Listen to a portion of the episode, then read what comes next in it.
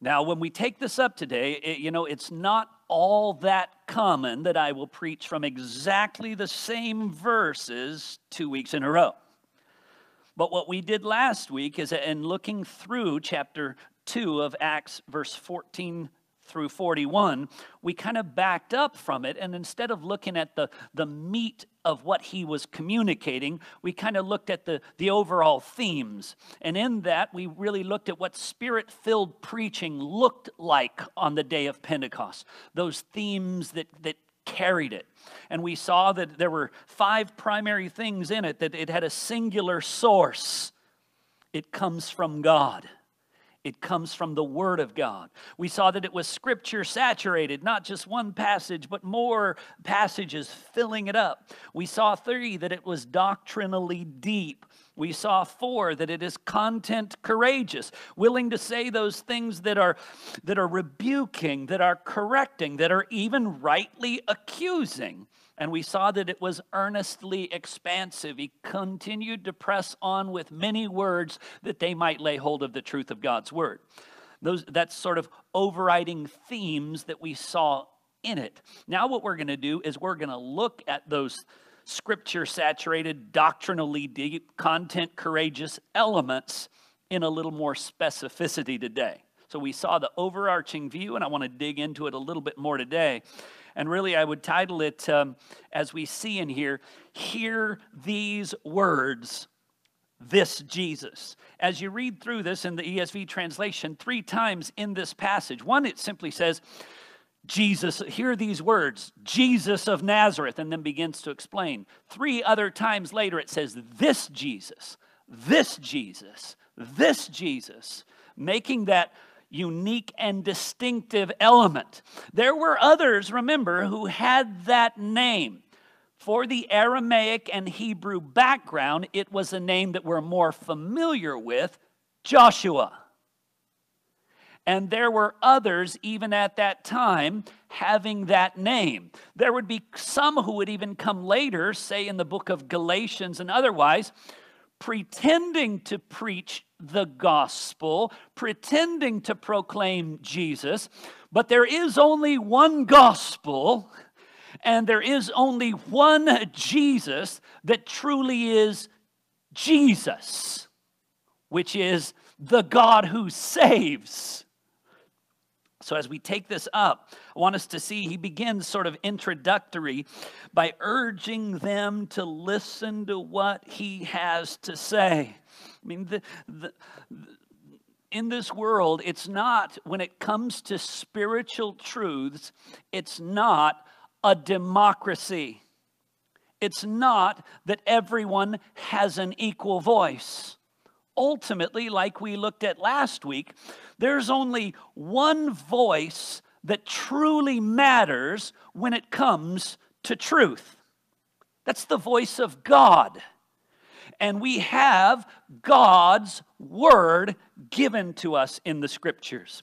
Jesus, God's Son, constantly saw, said, and we saw it, he does not speak on his own, but whatever the Father gives him, he speaks.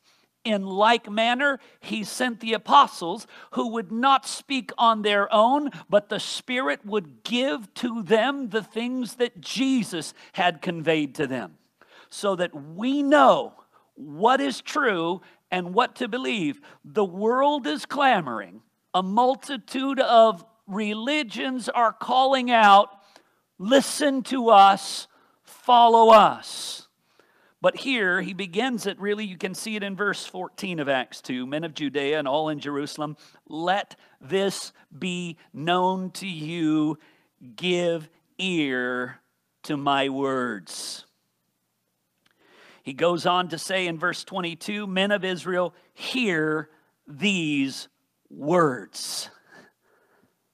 That's really what matters. We, we have far too much that takes place, even in the context of Sunday mornings and weekly gatherings of the saints, that are designed to deliver opinions of men uh, designed to communicate something where they, they're attempting to make it more culturally relevant, more modern, more acceptable. The reality is this truth and nothing but the truth is ultimately what matters. And the truth of God is eternally relevant. There is nothing we can do to make it more relevant. I'll go so far as to say, generally, men's attempts to take the Word of God, to take the truth of the gospel, and make it easier to digest or easier to accept or seemingly more modern and culturally relevant. What that actually does is it dilutes it. It leads to degrees of impurity and degrees of weakness. Let us never forget, as it tells us in Romans chapter 1, the gospel is the power of God unto salvation for everyone who believes. There's no other power of God unto salvation. God, in His wisdom, has so determined that the Spirit will come, granting and working those graces in the heart of men through the hearing of the gospel, bringing them faith and repentance and obedience and following Christ. There's no other way. So if we abandon the gospel, if we weaken the gospel, if we hesitate regarding the gospel, you know what happens? Men are lost because there's no salvation apart from it. And, and the, P- Peter here repeatedly says, Give ear to these words, give ear to what I say, hear these words. These are not things to be taken, taken lightly. These men understood they were heralds. They were proclaimers. They were to come, stand forth, and make known this message. They were to press it upon men that they might hear it, that they might understand this is truth. They might also understand should you believe this, there is life, there is hope, there is glory, there is salvation. Should you reject this, there is no hope, there is no deliverance know, and, the, and people like to think, well, maybe there's a third category those who don't fully reject it, but those who aren't necessarily going to go all in. You know, those who can kind of be, yeah, I'm okay with it. There is no third category. With regard to truth, you're either all in or you're not. There's no halfway. And really, when, when he says these things, hear these words, give ear to this, let this be known to you. Really, he's preparing for this, and, and I might paraphrase these ideas in a way that they would understand it. It would be something like this um, Listen to this, because much like it says in, in the preceding verses, um, actually, verse 15, for these people are not drunk as you suppose. Jesus was not a mere man as you suppose. Jesus is not dead and buried and in the grave like every other man never to rise, as you suppose. Ultimately, when it comes to eternal and spiritual truths, we might really be standing on firm ground when we say this it's not as men suppose because God's way is not our way. His thoughts are not our thoughts. You know, we, we get messed up and confused, and theologians even go so far as they begin to accuse God of, of some mistakes or, or wish that God had had them around to counsel him in the days of the Garden of Eden. Then things would have worked out better had he had access to their wisdom and wit. Because why do you even make a tree of knowledge of good and evil? If he hadn't done that, we'd be good. And so men think they've got a better plan or a better way or a better scheme. They don't. And men respond, Well, I don't understand. It doesn't seem right. It doesn't seem fair that all of mankind, every single one of them, will have fallen in Adam, separated from God, dead in their trespasses and sin, at enmity and estranged because of the sin of one man. As it teaches us not only in Genesis, but expresses it so wonderfully clearly in Romans as we work our way from 3, chapter 3, 4, and 5. I don't think that's right. I don't think that's fair. You may suppose it not to be right. You may suppose it not to be fair, but things are not as you suppose. Things are as God says. So, I mean, by way of introduction, if I could say, uh, uh, you know, simply lay out what he's kind of doing here is that things are not as you suppose, things are as God says. Amen? And this is what they need to get. And when I can say things are as God says, I can further bolster that by saying it is as the scriptures say. In the words of Christ, it is written. And that's what we really have unfolding in this passage because these men, to an extent, are giving their own testimony, aren't they? We were with him, we saw him, we heard him, we saw him killed, we saw he was buried, and we have seen him risen from the dead. But what's interesting is they're not expecting people to just take them at their word. Listen to our testimony. What they're doing is this they're saying, Our testimony is consistent with the word of God. What we're saying now has happened is what the Word of God was always saying will happen. It said it's gonna happen. We're saying it has happened. Our testimony and our experience is consistent with the Word of God. Oh, that the whole world would take that kind of care, right? I've had an experience. I've had an I've had a, a thought. Okay? Let me share with you what happened to me. Okay, but before you do that, take a moment and ask yourself how does your experience accord with the scripture? Let the Word of God interpret for you what your experience is. That way, it, it, would be so helpful. The church in Galatia was being warned look, if we come or even if an angel from heaven comes to you bringing you a different gospel, let that one be accursed. But maybe someone's experience would be this An angel from heaven came and spoke with me. How do you know he was from heaven? Well, he was glowing in the dark, you know. He was hovering above the earth and kind of went up when he was done. I mean, that's never happened before. And this is what he said.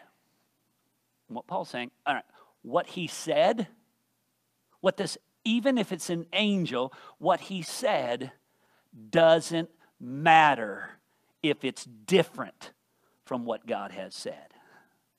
This is the unchanging test. Remember, the faith has once for all been delivered to the saints. He has, in these last days, spoken to us through His Son. There is nothing new, there is nothing different outside of the Word. This is where we stay. This is where not only are we safe, but this is salvation. This is instruction. This is correction. This is hope. And so this alone leads to Christ. This alone reveals salvation. In this alone do we understand the Spirit that is given and how that Spirit that is given to us indwells us, seals us, gifts us, equips us, works in and through us the grace of God. Now let's begin to dig into some of the meat of these prophecies because there are a number of prophecies. And the first one comes to us beginning in verse 16. It says this in speaking about what's happening as they're confused, all these different languages have been spoken, praising and glorifying and exalting God. And all the languages of the people who are gathered there, they're confused. They've got no frame of reference for what is going on. How is this happening? What is go- going on with these men in boldness? And some of them are astounded, saying, What does this mean? Verse 12. And others of them, because they don't have an answer to what this means, they just begin mocking. How are these guys so thrilled, so excited, so exuberant, so bold to declare God in all of these different languages? Something like this has never happened before. Well, we see this, and it says this in verse 16, but this is what was uttered through the prophet Joel. So, Again, he's not, he's not going to just blankly give the meaning. He uses the scripture. I love that when you begin to see Paul converted in Damascus and going into the temple to argue. He's proving from the scriptures that Jesus was the Christ.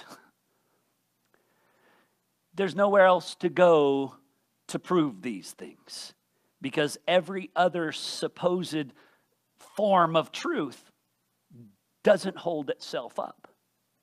Indeed, the God who has delivered this truth is the very God who upholds the universe by the word of his power. And so people want to point to uh, theories about the origins of the universe, about things they know not of. They know not how it began, they know not how it continues, they know not how it will end but we know because the one who did it, does it, and will bring it all about has spoken to us. says this, verse 17, and in the last days it shall be, God declares, that I will pour out my spirit on all flesh. All right, first thing I want us to understand here when we're looking at doctrinally deep things is he is declaring the last days have begun. Now, some of us may take issue with that, but we can't take issue with this fact because it's declared here in scriptures. We just think, boy, it'd be nice if the last days was a week or a month or a year or so, the last days. Now, where are we at? About 2018. That's quite a, a long time after, not quite 2,000 years later yet. But my goodness, these are the last days, but these days seem to be going on and on and on. But we remember in the last days, we're told in Second Peter, there will come scoffers with their scoffing. Yeah, where is he? He hasn't come yet. What's going on? And the scripture says, well, that's because he is patient concerning you, not wanting any of you to perish, but all should come to repentance. The scriptures are clear, and it tells us also, you must note this, that one day with the Lord is as a thousand years, and the thousand years as one day. So when we talk about the last days from a more divine and eternal perspective, we don't even have two days gone by. So the last days seem to us to linger, surely, and I join you in that sentiment. But that does not mean that he is delayed it is working in the proper time. But what I want us to understand is this what is going on in this day is indicative of the last days having begun. It is, uh, there has a, a bringing to an end of the old covenant and a bringing into place of the new covenant the, the, the establishing of the church in a, in a very global way that is going to include all flesh, a pouring out of the Spirit that is going to provide and, and, and enabling and, and equipping of all the saints in special, distinct, and extraordinary ways. Whereas for the children of Israel, here and there you had a guy who the Spirit would come upon and he would prophesy. The Spirit would come upon and, and he would write a section of Scripture, or he would collect a bunch of foxes, or he would break down some pillars and posts, etc. Uh, uh, go out into battle in mighty ways with great victory. But in these last days, these are the days of the profound work of the Spirit in the lives of the church. Now, what I want us to see briefly in this with again while we work through the book of acts we can see more and more as we go through but i just want to note a few thoughts as we pass them. And when we look at what's happened so far the tendency would be to say and it wouldn't be wrong what's just happened is these men have exercised the gift of tongues. Did that not just happen? Yes it did but when we read the, this is what happened, this is what was uttered through Joel, does Joel anywhere there, when recited in verse 17 down through 21, ever mention tongues? No, he doesn't. What does he say? Repeatedly, he says, they will prophesy, they will Verse 17, your sons and daughters will prophesy. Verse 18, in those days I will pour out my spirit and they will prophesy. So I ask you, what just happened? Was it prophecy fulfilling Joel or was it tongues? Yes. They were prophesying in tongues or prophesying in various languages. Now, but, but what was their prophesying? We actually know what they are prophesying because they each hear them speaking in their own language. Verse 11, in our own tongue, we hear them telling in our own tongues the mighty works of God. Now, are they making these up? No the mighty works of God, where do they have a glorious account and remarkable record of the mighty works of God? Throughout the scriptures, don't they? Now, a lot of people like to think, well, prophecy has to be telling what's gonna happen. No, that there is a form of prophecy that is foretelling things to come, but the predominant form of prophecy, really, even throughout the Old Testament, was forthtelling. The prophets would come to the children of Israel and tell them, This is what God would have you do, which is the same thing the prophet before them told them God would have them do. And the prophet before that, all the way back to Moses, right? And so, most of the time, they were telling them the same things that had been told. Further, they were pronouncing upon them the judgments that would come. So, they seem to be foretelling judgments, but even in foretelling judgments, was it not the scriptures that had told judgments and punishment will come when you disobey? Now, occasion, so often they're, they're pronouncing things the scriptures had already revealed and simply pronouncing it right now upon the people who are listening. Now, occasionally, God may be pleased also to show them his presence to warn them specifically. He would tell them, yeah, the judgment that God is bringing on you, it's going to come from this direction, and it's going to come from this man and this army so that they could not see it as well. That's just a coincidence. That just, you know, it just so happened to work out that way. No, these are the last days, and the last days the Spirit would be poured out. Now, at this point, we know that it is the apostles themselves who have, who have exercised this gift. But it says here, um, I will pour out my spirit on your sons and your daughters shall prophesy. Your young men shall see vision. Your old men will dream dreams. Well, I ask you, so far, has anyone dreamed dreams? There's no record on the day of Pentecost of old men dreaming dreams. So we have the last days. It has begun with what you're seeing today with these men, but it will spread to all flesh. All flesh is regardless, male and female, young and old.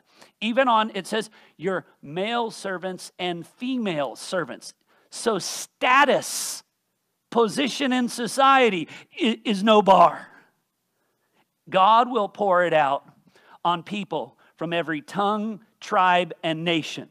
People who, in the eyes of the world, are great and low, educated and uneducated, rich and poor, wise in worldly ways, foolish in the things of the world. God will pour out His grace across a vast multitude of mankind, bringing them to salvation and grace. What I want us to also see this it says, I will pour out my spirit. What a powerful phrase there. With regard to pouring out of the Spirit in Acts 2:33, it says, being exalted at the right hand of God Jesus. Having received from the Father the promise of the Holy Spirit, he has poured out this that you are seeing and hearing. So the Spirit is being spoken of poetically in term, terms of pouring. Now, Romans speaks of this similarly. Listen as I read Romans 5 5 and 6. And hope does not disappoint or does not put us to shame because God's love has been poured into our hearts through the Holy Spirit who has been given to us. God's love, that God loves us, pours His Holy Spirit into our hearts. When that Holy Spirit is poured upon us into our hearts, we love Him because He first loved us. And so when, when God, in love, through Christ, pours His Spirit into our hearts, what happens? We now love Him above all else. We love him more than father and mother. We love him more than sons and daughters. We love him more than our own lives. He becomes really our lives. For me to live is Christ, and to die is gain because I go to be with Christ. It, it all gets caught up and how does someone go from being an enemy of God to being a lover of God? To being one who would kill the people of Christ, to one who will die for the name of Christ, as we remember exactly happened to the Apostle Paul. How does one go from one to another? When he is met through the gospel with a revelation of Jesus Christ and the Spirit is poured into his heart, he is not the same. She is not the same. Oh, uh, I love this. While we were still weak at the right time, God died for the ungodly. He didn't die for us because we loved him. We were ungodly at enmity, and in mercy, he died for us and poured out his spirit upon us. Even further, this poured out spirit not only does it fill us with a love, but a genuine love then manifests itself in a life of obedience. 1 John 2 5 says this Whoever keeps his word, in him truly the love of God is perfected or completed. By this we may know that we are in him. What's one of the ways that we're going to know that we're in Him? Because we love Him so much that we live in obedience to Him. If someone says, I know Him, I love Him, I'm a follower of Jesus, I'm a Christian, but they don't want to obey Him, does that make any sense? It does not. That's why it says further in 1 John 5 3, for this is the love of God. I mean, this is where how the scriptures define love. Well, That's not how I would define love. What we ought to do is gather together some saints and say, What do you think love looks like? And kind of go around the room and let everybody share. And then from the collective wisdom of men, then we'll get the real answer. Right? Wrong. The collective wisdom of men, when it comes to spiritual and eternal things, is worthless. The Word of God communicates it to us, and it says, 5 3 of 1 John, this is the love of God, that we obey His commandments. And His commandments are not burdensome. So it's not somebody who just, oh boy, I have to give up so much all the time. Every day, self denial, every day, self denial. This is miserable. What a horrible, miserable, boring life I'm living, all for the name of God. No, no, no, no, no, no, no. For the believer, the love of God is to obey his commandments, and it's not burdensome. The law was a burden that the children of Israel and their forefathers could not bear. Jesus said, Come to me, you are weak and heavy laden, and I will give you rest. Take my yoke upon you, for it is light and it is easy. We always leave that off. Jesus says, Take my yoke upon you. We are yoked together with Christ. He has put us to work as His servants, which is a glorious thing. Some of us may not like the picture. Wait, a yoke? That's what you put on like an oxen.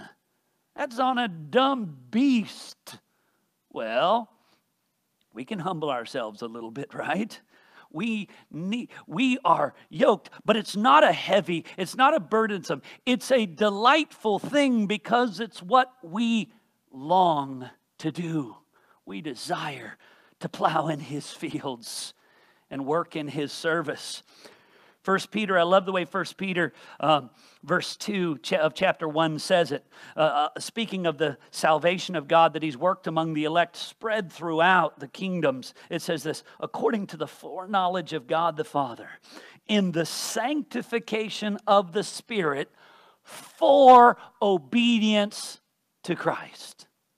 So, the earthly design of our salvation. There, there's more to it eternally, but the temporal working out design of our salvation in these days, it happens according to the foreknowledge of God by the sanctification of the Spirit. The Spirit is poured out upon us, taking us from the kingdom of darkness to the kingdom of light, to the kingdom of His beloved Son.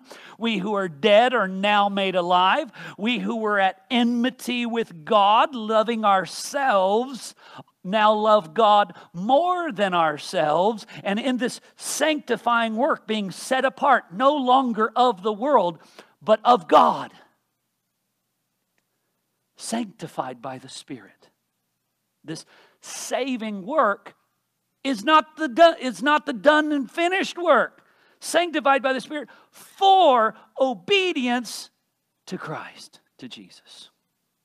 As it says, for obedience to Jesus Christ and for the sprinkling with blood, may grace and peace be multiplied to you. Oh, we're saved by grace. I always remember this growing up. We memorized Ephesians 2 8 maybe sometimes 2, 2 8 and 9 for by grace are you saved through faith and that not of yourself it's the gift of god not of works lest any man should boast and we recognize salvation is by grace all of grace. It is a gift of God. And all of this, the faith that I have, the fact that I believe, that faith, that belief is a gift of God. I can't boast that I believed and they didn't. I believe because it's a, God gave me that gift. I see because He gave me the gift of sight. I believe because He gave me the gift of faith. So on. So boasting is all gone. But then I never memorized, we didn't go down to verse 10. For we are His workmanship, created in Christ Jesus unto good works. We are not saved by good works. No, no, no. We're saved by the grace of God through Jesus Christ alone. Amen? But those that he saves, he saves unto good works because we are now a new creation in Christ Jesus. We now, in, in a real spiritual sense, have the mind of Christ in us, have the Spirit of truth, the Spirit of Christ in us, who writes on our minds and on our hearts the law of God. This is now how we live. This is, we have, as it says in Romans 6, become obedient from the heart. It's, it's not that we're obedient in, in, a, in a hesitant and, and undesirable manner. We are obedient from the heart. This is what happens when the Spirit is poured out. And not only that, it, it shows itself, it shows itself in a love for God above all else. That love manifests itself in obedience and faithfulness and service and integrity. But further, one more verse on this thought, and we move on. It says this in verse uh, 1 John 3 17.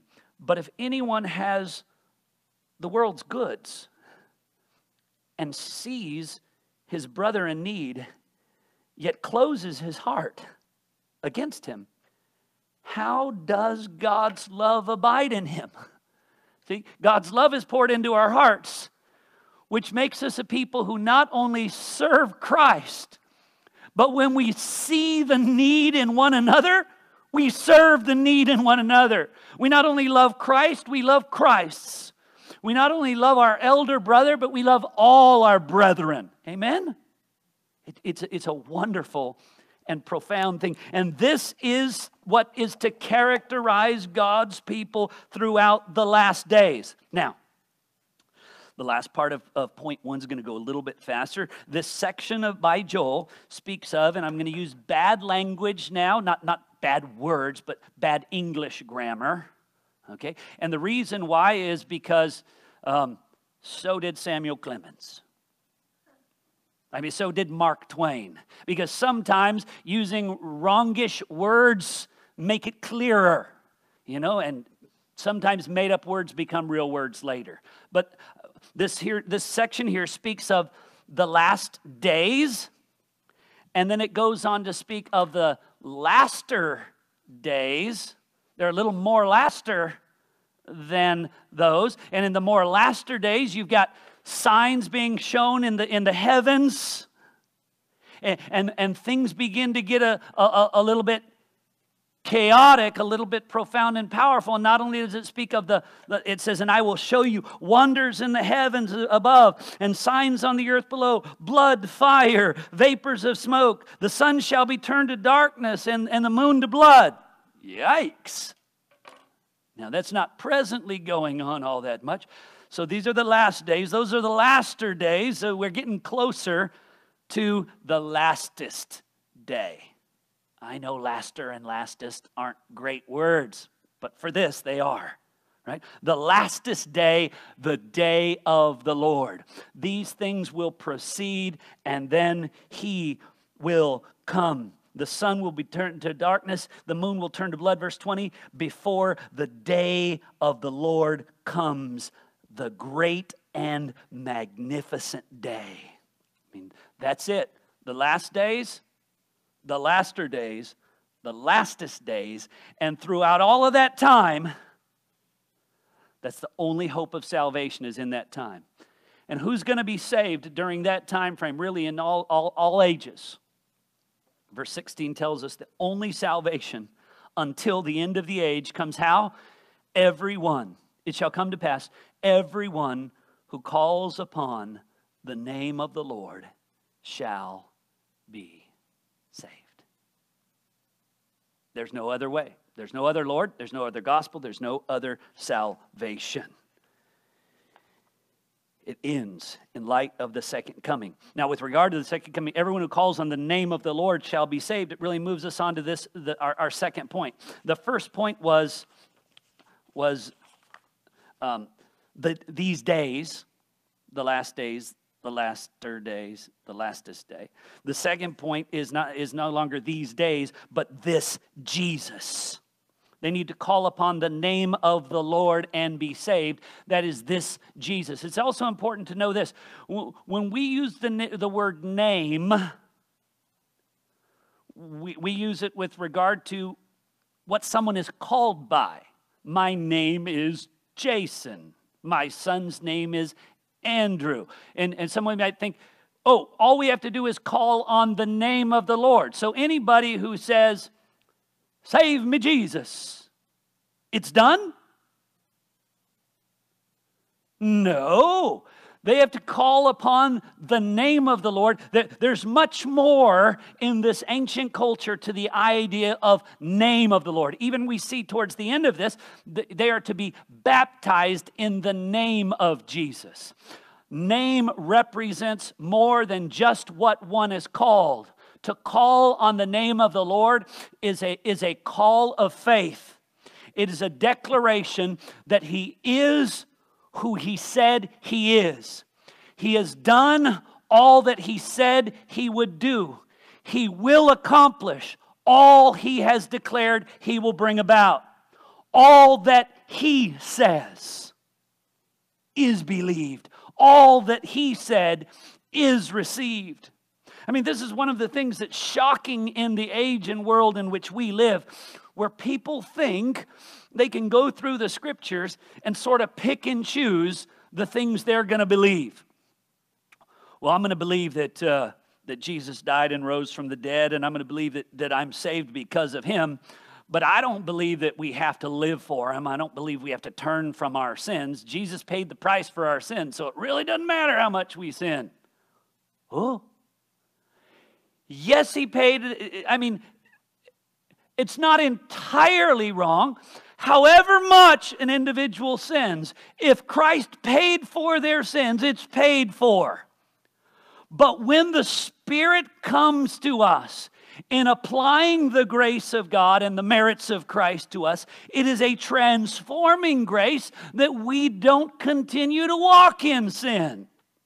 No, will someone who's saved say, Well, let me sin all the more that grace will abound all the more? By no means may it never be. It's not the, not the way that it is. This Jesus. Now, concerning this Jesus in verse 22, it says, attested by God with mighty works and wonders and signs that God did through your midst. What's interesting is he piles it up. In the last days, the laster days, you're going to see all these signs and mighty things showing that God is bringing to an end the purposes of creation on earth. But God, even as He would show those signs as His sovereign hand over all of His creation, bringing to an end, a culmination, His purposes, God showed His hand over His Son in irrefutable, undeniable ways. I mean, so much so that at times when they would want to lay hold of Jesus, they know, knew they couldn't because they couldn't give an answer for how he just healed who he healed, how he just helped who he helped. They would try to trip him up even in his words, but they couldn't because all that he declared is true. This Jesus. Also, it tells us there in verse 23 this Jesus delivered up according to the definite plan and foreknowledge of God. This Jesus killed. This Jesus, God raised him up. I love the way that it states it in verse 24. And, and, and people get um, confused by this because, just because God's ways are so extraordinary. Well, um, Jesus wouldn't have been able to come out of the grave himself unless it says here, God raised him up, verse 24. Well, Jesus said, I lay down my life and I take it up again. I have the authority to lay down and the authority to take it up. It says, God raised him up. Yeah, it does. Are you for a moment thinking he's not God? God is Father, Son, and Holy Spirit. So, so please note that. We have a tendency every time we see God in the New Testament to think it's a reference to Father. Many times it's a reference to God, the Almighty God, Father, Son, and Holy Spirit, the one God. But that perplexes our minds, and I get it. It's challenging. but it says, what it says concerning death, loosing the pangs of death, because it was not possible for him to be held by it. Was it possible for death to hold him? People, well, if it wasn't possible for death to hold him, then it's not that impressive that he overcame death. You should find all of this beyond impressive, stunning and astounding. Not only did he die, not only did he have victory over death in the grave, but it was not possible for death to hold him. He is the sovereign Son of God. It is not possible for the devil to have victory over him. It's not possible for, the, for him to fall under the temptation of the enemy. He is the impervious, impeccable Son of God, the Almighty One. Don't think it lower. Well, I don't know if the temptation's real if he couldn't sin. I don't know if the death was significant if it couldn't hold him. Yeah, you don't know. Or I don't understand how it could be. Fine, you don't know, you don't understand. But his death was real. His temptation was real. His victory was real. And it counts on our behalf. Oh, so when we see this, it's just uh, attested by God. Further, I uh, God raised him. It was Not only is this Jesus attested by God, now this almost is double speak. He's attested by Scripture, which is kind of like saying he's attested by God again, right? But he, here, uh, the attested by God contemporaneously with signs and wonders and powers in his incarnation. He's also attested by God historically in scriptures and all the prophecies that prepare and point to him. And we see those really as David begins and eh, as, as the quote of David begins in verse 25. For David says concerning him, as he now quotes from Psalm 16, 8 through 11 and it speaks of him as having died, having risen, having ascended. It speaks of him as a descendant who would sit on David's throne down in verse 34. It speaks as, as he alone knows how we ought to live, indeed, how we do live. Remember, it says here concerning him, it, it, really, I'm going to read verse 27, really. For you will not abandon my soul to Hades or Sheol, or let your Holy One see corruption. Well, if you were, and he, and he kind of states it down a little bit there in verse 29, uh, Patriarch David, he died, was buried, and our tomb is with us to this day. David saw corruption. David did not have victory over Hades. Christ had victory over Hades. Christ had victory over death. If you dig up the grave of David, you find his corrupted or decomposed body and bones. But not so with Jesus. If you go to his tomb, what do you find? He is not there, for he is risen just as he said. Amen. And so David said this way back, and everybody didn't even know what it meant, didn't quite understand who he's talking about. Much of the scripture was masked in mystery until it's later manifested to mark the Messiah. Wow, that was a lot of M's and I can't repeat that, but, you, but it really, what is he talking about? I don't understand it. Who could that possibly be referring to? Well, not him, not anybody. I don't get it. Oh, Jesus. There is one and only one, none like him. Even it says this in verse uh, 36 Let all the house of Israel know for certain that God has made him both Lord and Christ, this Jesus. Oh my, that is a powerful series of phrases. Lord and Christ, this Jesus. Why was he going to be called Jesus? For he will save his people from their sins. He's the one who saves his people from his sins. Messiah, he was the anointed one.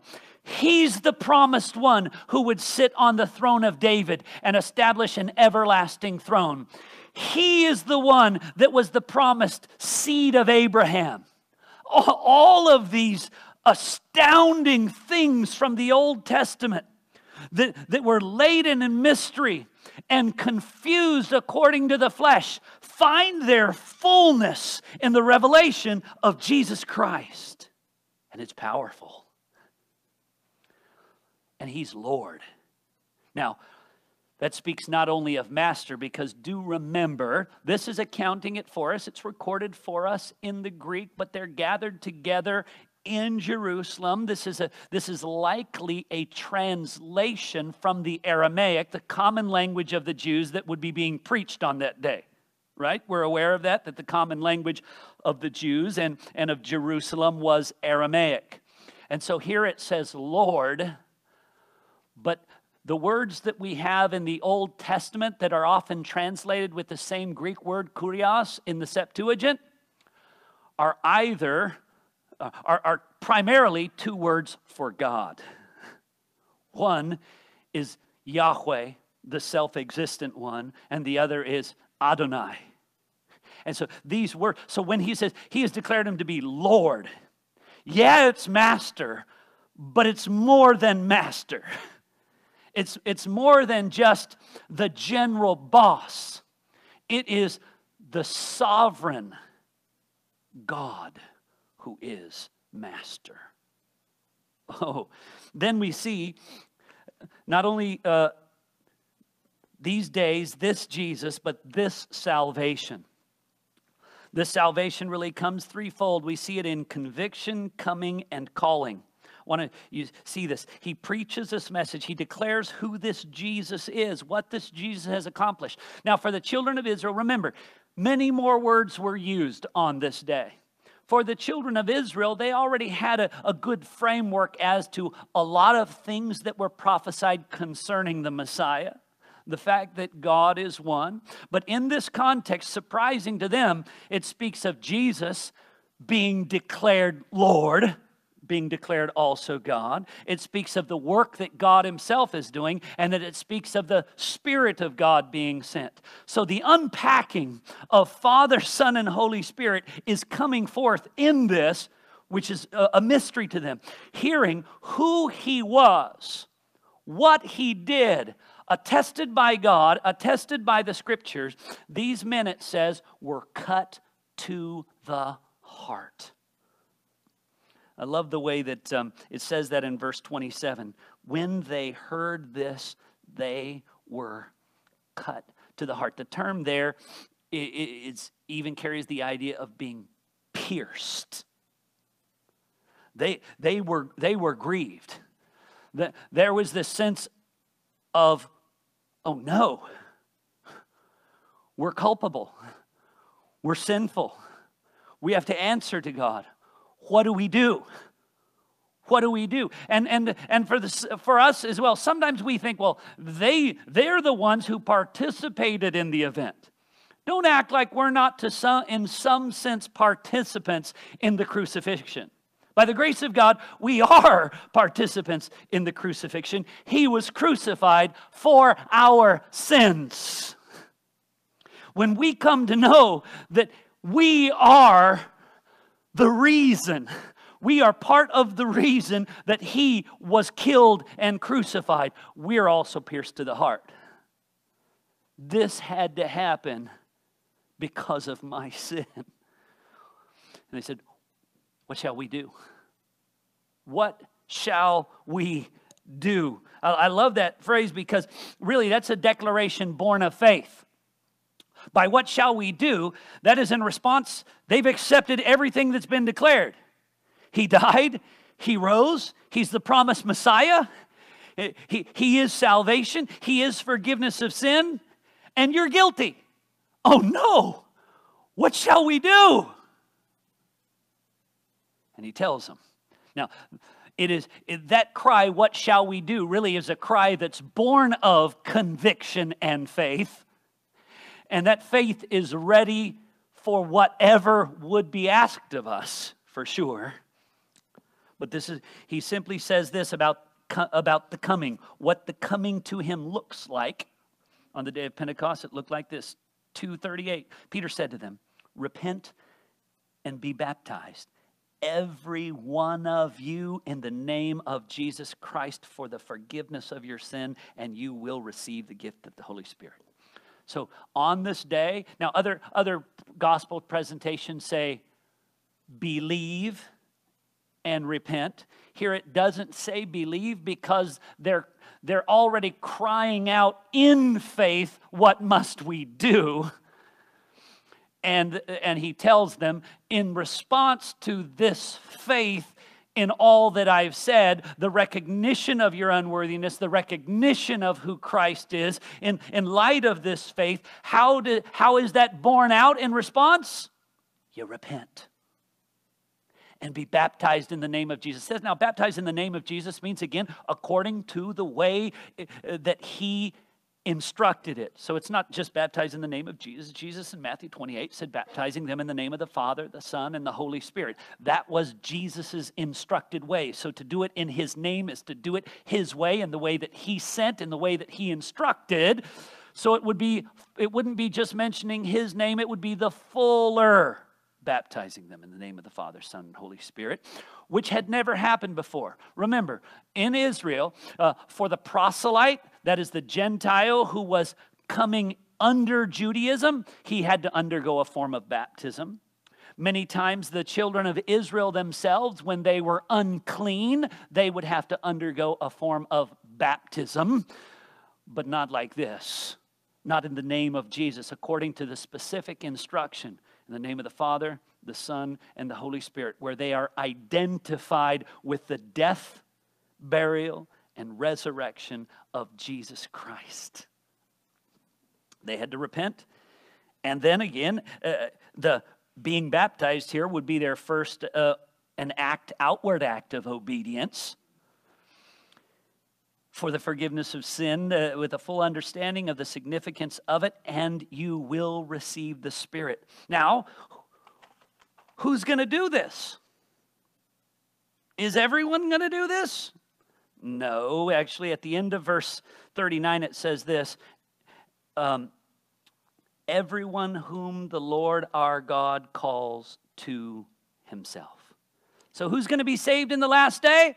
Everyone who calls on the name of the Lord. And who's going to call on the name of the Lord? Everyone the Lord our God calls to himself. Who's going to believe and repent and obey, loving God? Those whom he pours his spirit into their heart, bringing them love and faith and repentance. Oh, so powerful. And then the last thought that we want, I want to look at here, though it's briefly, we'll have to explode it a little more further later. This promise in this passage is it, it is both individual and international. By that, I mean, he says, I will pour out my spirit on all flesh. He had spoken in, in the Joel. In, in the Great Commission, Jesus said, What? Go and make disciples of all nations, baptizing them. As they're here gathered this day, it's predominantly Jews that are gathered on the day of Pentecost for that feast and that event. And he says to them these words in verse 39. And this, these are challenging words because I want I'm reminding you of this. For, for, the, for the Jews, the, the, the baptisms that they would uh, go through represented unclean, need to be made clean, and represented separated from God's people, needing to be added to God's people, the proselyte baptisms. So you've got unclean and separated being the strong significances in their experience. And, and strangely enough, Peter comes in here and he puts everyone in that category Jews in the same category as the Gentiles unclean and separated from God and in need of reconciliation. Because he says to them this this promise is for you.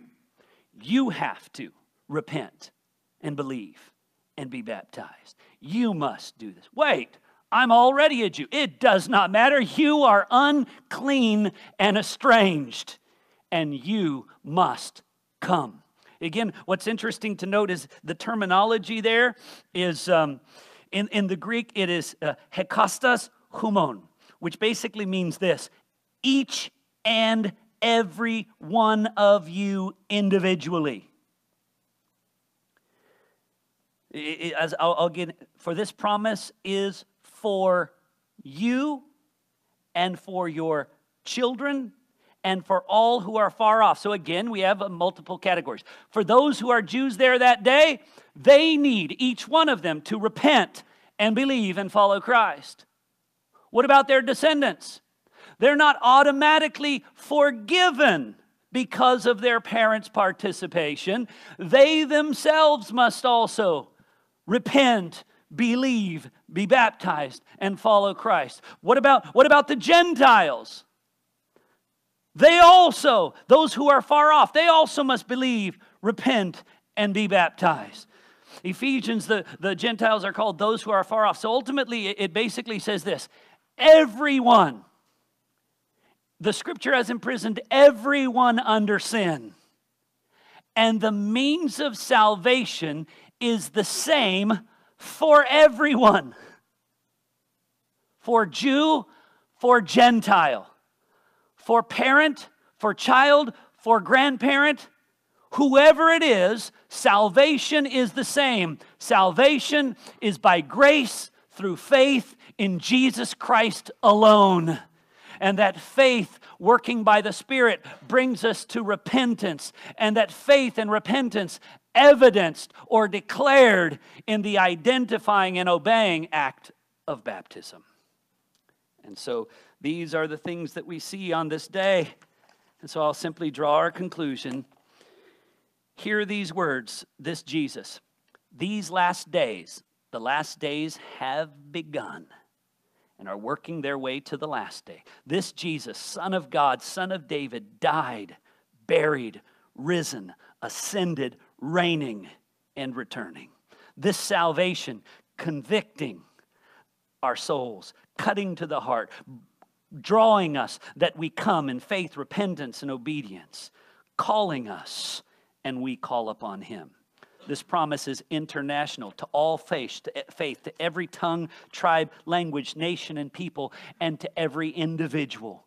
Each must repent in the hearing of the gospel. Each must believe. No one is saved because of what a parent did. No one is saved because of what a grandparent is. We've had woeful generations of those kinds of things happen, don't we? Where children think, well, because my, my father's a pastor or my grandfather was a missionary, that means uh, uh, I'm safe, I'm secure. No, you're not. You must, by the grace of God, receive the gospel, repenting, believing, and obeying. Amen? Let's pray.